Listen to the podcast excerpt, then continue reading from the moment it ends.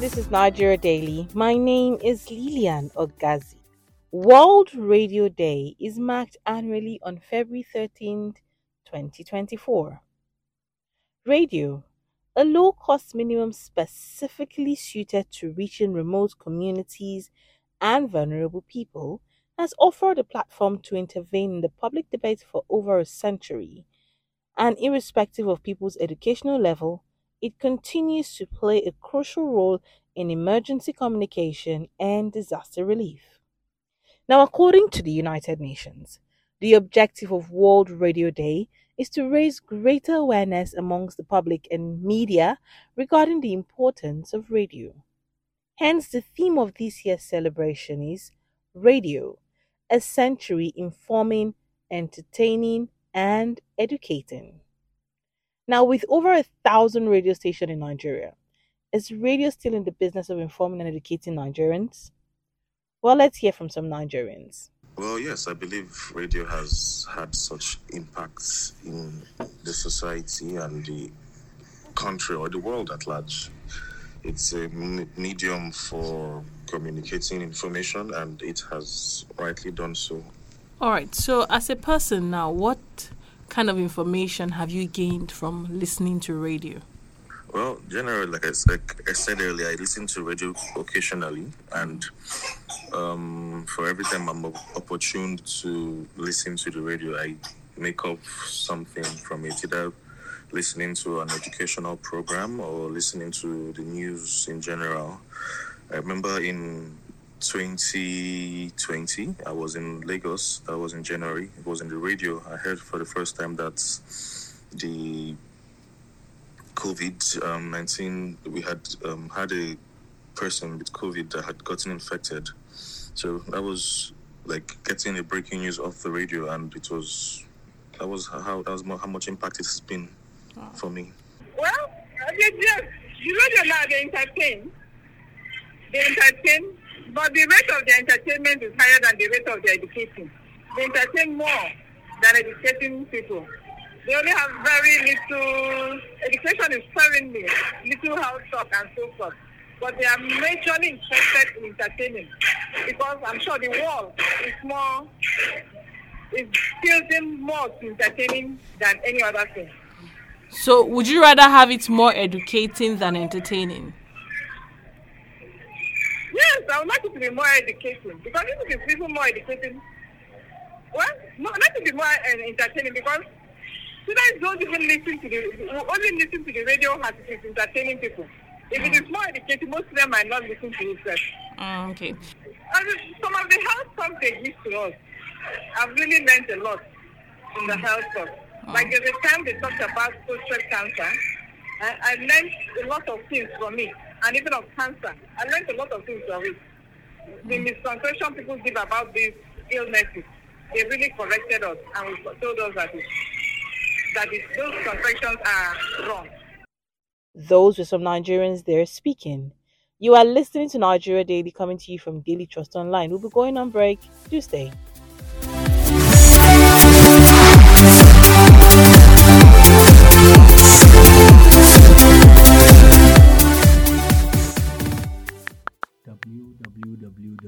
dailytrust.com.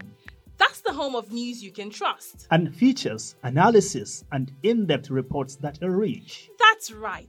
In addition, you can get much more. But how? Let me introduce you to Trust Plus, where you can get added value. And where is that? Visit the Trust Plus portal and subscribe. You mean subscribe to become a member?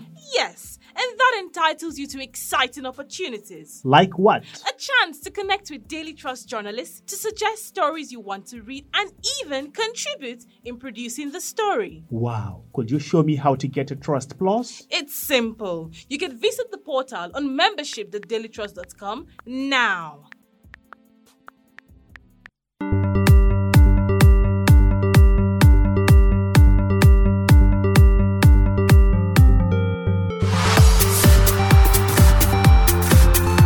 You're welcome back. This is Nigeria Daily, coming to you from Daily Trust Online. In this episode, we're talking about the role of radio in educating, informing, and entertaining Nigerians. Now, before we went on break, we had a chat with some Nigerians who told us what important information they have gained from radio all their life.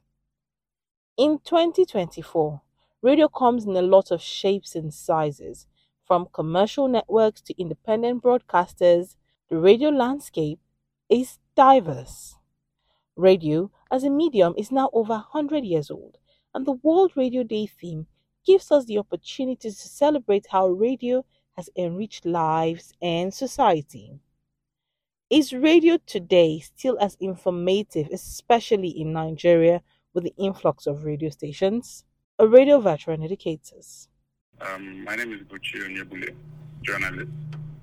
I think the answer definitely is no, but um, it's not just radio, it's in general media. Um, mainstream media is struggling. Uh, is struggling for relevance because social media is challenging the viewership, and and because it's easy to do new media reporting and basically build platforms there, um, it's reducing how much money mainstream media has, and that means that their standards are relaxed because now they can afford to pay the thoroughbred professionals that they need to do the job the way they're supposed to, and in many cases also standards and quality drops. And so you get mainstream media trying to be a bit like new media in order to fight for listenership and audience. But no, they're not doing what they were supposed to do. Your time on radio, what was the standard of radio you experienced? I think it was great that I worked at WFM um, as my introduction to radio because Steve has had this um, standard that he never let fall.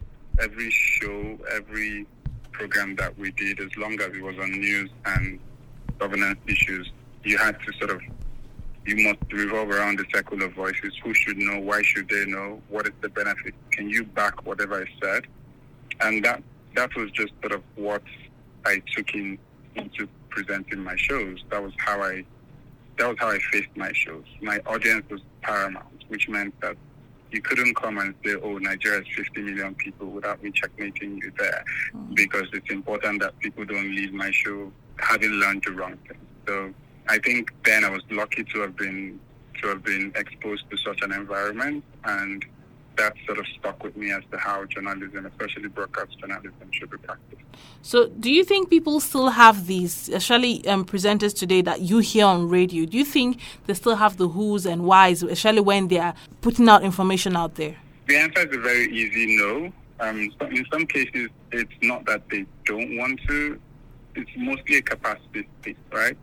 Um, radio stations, especially talk show talk show stations, struggle for money, right? Mm. And so they they're basically recruiting people that they think, well, you have a nice voice, you can talk, so come present on radio. In many cases, there is a there is a lack of knowledge that feeds into this, and it, it's reflected in the way and manner the shows are presented. Mm. So often see a show starts where a, a radio host is going to start and say, oh, today we're talking about the naira. You know, how is it affected you? What do you think the government should do?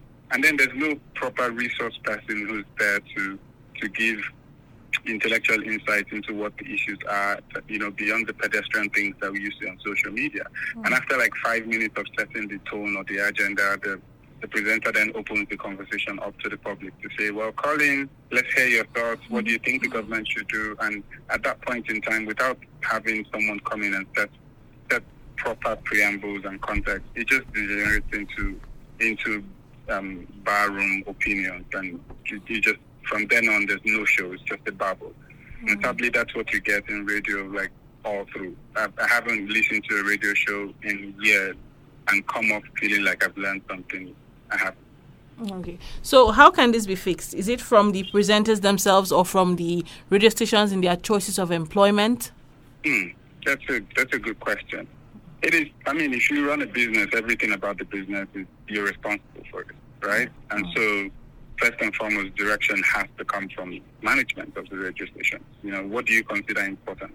Uh, do you consider do you consider content of your show important, or do you think that the more people call in and interact, that that's what you want? So, in many cases, some people are not ignorant. They're doing the business as that that you know pays them.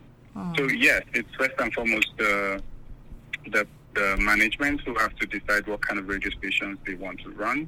But also, um, I feel like there's a huge responsibility in the listenership as well because okay. it's it's basically a, a, demand and supply issue. It's a buyer's market, right?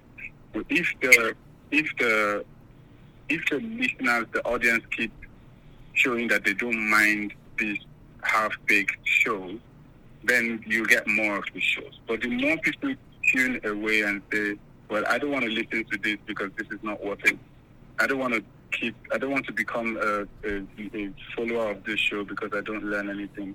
The more people do that, then the more they, the more show radio stations realize that they have to up the quality of the show that they do. Okay. So it's it's a, it's a mix of things. At what point did we miss it in terms of getting the right set of presenters? Sorry, we worked at WFM, and I know for the time I was there, I know how much research and how much goes into trying to get the right resource persons, and you know even yeah. you as a presenter getting your facts right. So at what point did we lose it? Because I spoke to Nigerians as well. And a couple of them came out to say that the radio is now more focused on entertainment than educating. So, at what point did we lose it and start tilting towards entertainment? Is it because the world is wanting to entertain people a lot more, or we lost it? I think it's in general not necessarily a radio thing. It's it's sort of a media thing, right? Okay. And it's reflected in what people want and like today, right? So, for example, you have way more content, way more way more people, way more interactions on places like TikTok, Instagram than you see on Twitter.